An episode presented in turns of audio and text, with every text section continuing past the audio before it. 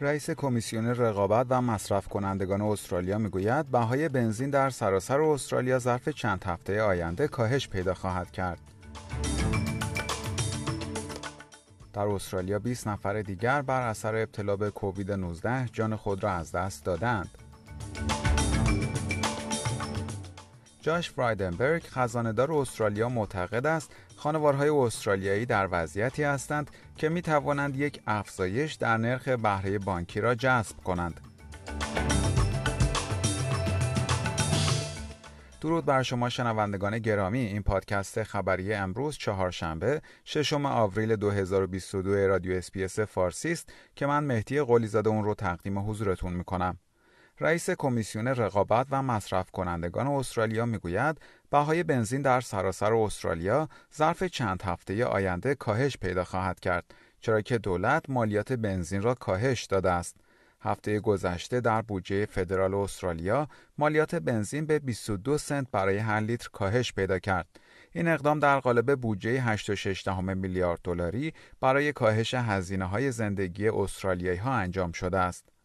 و خبر بعدی در استرالیا 20 نفر دیگر بر اثر ابتلا به کووید 19 جان خود را از دست دادند.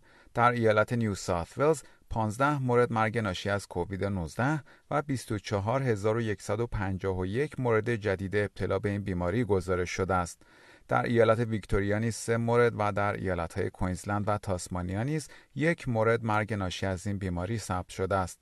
در ایالت ویکتوریا 12150 مورد جدید ابتلا به کووید 19 ثبت شده است.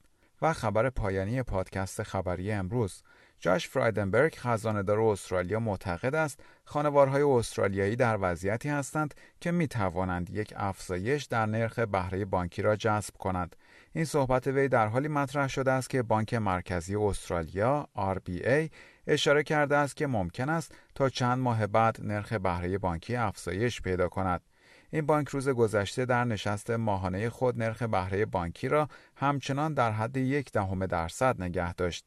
فیلیپ لوی رئیس بانک مرکزی استرالیا هشدار داد نرخ تورم در استرالیا که به 3.5 درصد رسیده است ممکن است در ماهای پیش رو همچنان افزایش پیدا کند و بانک مرکزی از نزدیک وضعیت را بررسی می کند.